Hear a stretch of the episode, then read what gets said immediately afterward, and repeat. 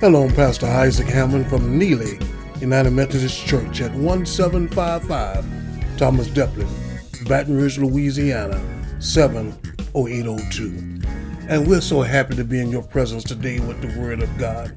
And we don't take this lightly, but we thank God for this opportunity to fellowship with you today. There's a word from God that we're going to talk about today that can help us throughout our life journey, even over into eternity. That word comes out of the gospel according to Mark. And it tells us about picking up our cross and following Jesus. We have to remember sometimes that Jesus came to be a suffering servant to pay our sin debt. He suffered so we could have a right to the tree of life. He suffered that we could be born again and get back in relationship with our Father in heaven. And in Mark's Gospel, the eighth chapter, Jesus took time out to ask his disciples, Who do you say that I am? See, in order to grow in, in, in God and to grow closer to God, you have to realize who He is. Who do you say Jesus is today? Uh, who, who do you believe that He is? Uh, from your past, uh, what can you say that Jesus is to you today? Somebody should be able to say He's a healer because he brought them to a sickness. Somebody can say that he's a, a battle warrior because he brought them to a situation where they had no other choice but to trust in God to fight that battle. Somebody can say that he's a provider because he puts food on our table and answers our calls when we need something in our life. Whatever you can call him, that means you have experience with Jesus. And when you have experience with Jesus, your faith should be strong to believe in Him and to trust in Him and to lean not to your own understanding, but in all your ways acknowledge Him. And whatever you go through in life, just think about the past and what Jesus has done for you. Think about your relationship with Him and how He's brought you a mighty, mighty long way. So when trials come into your life, you can lean back and get that old time religion and bring that what you know about God back to the forefront and know that He's able to bring you through. There should be nothing in this world that can shake you because you know that God can do all things. Children are going back to school. Uh, there's newness in the air. There's new opportunity the holidays will be here before you know it, a new year, and uh, life is going on. We don't know what may be around the corner, maybe a storm or sickness that's headed our way. But we know one thing that Jesus is still on the throne. And we have faith in him that nothing can shake us, nothing can hinder us, nothing can bring us down, because as long as we got Jesus, everything will be all right. And when Jesus asked his disciples in Mark's Gospel, the eighth chapter, starting at 27 verse, he said, And Jesus went out and his disciples into the towns of Caesarea Philippi. And by the way he asked his disciple, saying unto them, Who do men say that I am? And they answered, John the Baptist, uh, but some say Elijah and others, one of the prophets. And he said unto them, But whom say ye that I am? And Peter answered and said unto him, Thou art the Christ. See, we can't depend on what somebody else may call Jesus. Somebody may be calling him John the Baptist, which was the forerunner of Christ, baptizing but all he was doing was just letting us know that Jesus was on the way. Somebody may call him Elijah, but Elijah was just a prophet. Oh, but he was a mighty prophet. He taught us that if we just pray and believe with fervent prayer, we have power to stop the rain for three and a half years, power to overcome false prophets in our lives, power to endure and let God feed us by the creek and let the raven drop food for us to eat. Elijah was a powerful prophet, but he was not Jesus.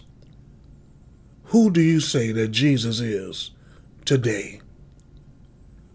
Peter answered the question and said, Thou art the Christ. Christ means the anointed one from God, the one that's blessed, can take away your sins, can provide for you, can open doors for you, can cover you and make room for you and give you everything that your heart's desire and provide for you. That's the Christ, the anointed of God, to set the captives free and to restore, restore sight to the blind and bring healing to the oppressed. Who do you say that Jesus is? I say he's the Christ, the Son of the living God. In other translations and other gospels, the Bible says that Jesus told Peter, Flesh and bones have not told you this, but my Father in heaven. See, man can tell us who Jesus is, but when we learn about him for ourselves, it makes all the difference in the world. Uh, you can't say that Jesus is a healer until you get sick and have to call on the name of Jesus. You can't say that Jesus is a provider until you're in need and you call on Jesus and he provides. You can't say that Jesus can change your life until you change on the inside out and Jesus comes into your life. Then you can say that Jesus is a changer, a burden bearer. After Jesus asked him, Who do you say that I am? Jesus reminded them what his mission from God was all about. What is the mission that God has given you? We all have a mission, and that mission is to fulfill the will of the Lord in this world. Jesus said, and he began to teach them that the Son of Man, in verse 31, must suffer many things and be rejected of the elders and of the chief priests and the scribes and be killed, and after three days rise again. That was his mission from the manger to the cross. That was his goal. And he didn't deviate. He said, Not my will, but thy will, Lord God. Let it be done. When you humble yourself and seeks God's will for your life, life will be much better, people of God. You wondering why you try different things and are not successful. You wonder why you toil so heavy doing one thing, but yet it never satisfies you. When you line your life up with the will of God that He put you here for and accept it and be happy with it, life is going to be rough. But we can take that lesson from Jesus Jesus accepted God's will for his life. And while he accepted, he went around proclaiming the Father. And he also glorified the Father. See, while you're on your mission for God, you need to tell a story about God. And not only tell others about God, but then give God the glory. That's the three steps to sanctification. Accept the will of God for your life and be happy, content, moving and operating in what God has called you to do. And while you're doing it, reveal God to others. That's the second step. Tell somebody else about King Jesus and what Jesus has done for you. Then the third step of sanctification is to give God the glory if you want a higher anointing, if you want more power, if you want more increase of the anointing, you want a fresh word, you have to do something with that word that God gives you. You have to glorify God in spirit and in truth. After Jesus told them about his mission, Peter jumped up and said that no way I'll let this happen to you. That same Peter that would deny him three times on his judgment night. And Jesus told him in, in verse number 33 But when he had turned around and looked on his disciple, he rebuked Peter, saying, Get thee behind me, Satan, for thou hast savored not the things that be of God, but the things that be of men. See, we always can put on a show and act like we're on God's side. But sometimes God is requiring us to give our very best and give all that we have. Can we take it to that point like Jesus? Or will we jump up like Peter and say, no, not, I can't let that happen. We have to totally trust in God. Satan would deter us and try to get us off track.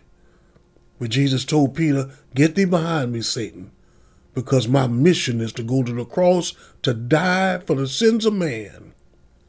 And I'm not going to let nobody stop me. And when they had called the people unto his disciples, he said unto them, Whatsoever will come after me, let him deny himself and take up his cross and follow me. For whosoever will save his life shall lose it, but whosoever shall lose his life for my sake and the gospel, the same shall save it. For that, for what shall a profit a man if he shall gain the world and lose his own soul? For what shall a man give in exchange for his soul?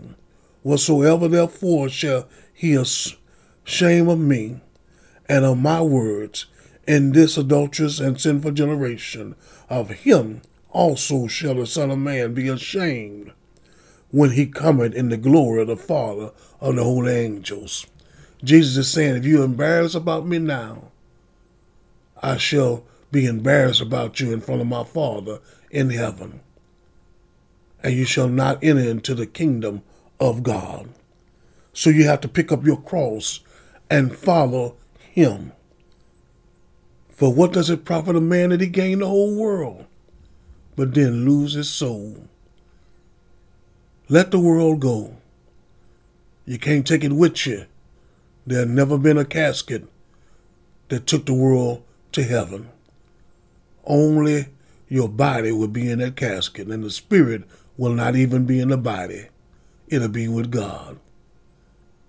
So what does it profit a man to gain the whole world but lose his soul? Remember that when you make your decisions. Think about God in everything that you do. Will it give glory to God? Will it enhance the kingdom of God? Will it be befitting for a child of God to do what I'm beginning to do? I'm going to say a prayer today, and I believe if you just stop right now and repent of your sins, the Bible says we must repent of our sins, meaning to turn 180 degrees from where we're going and turn back to God. If you repeat this prayer behind me, accept Jesus as your Lord and Savior. Let us pray.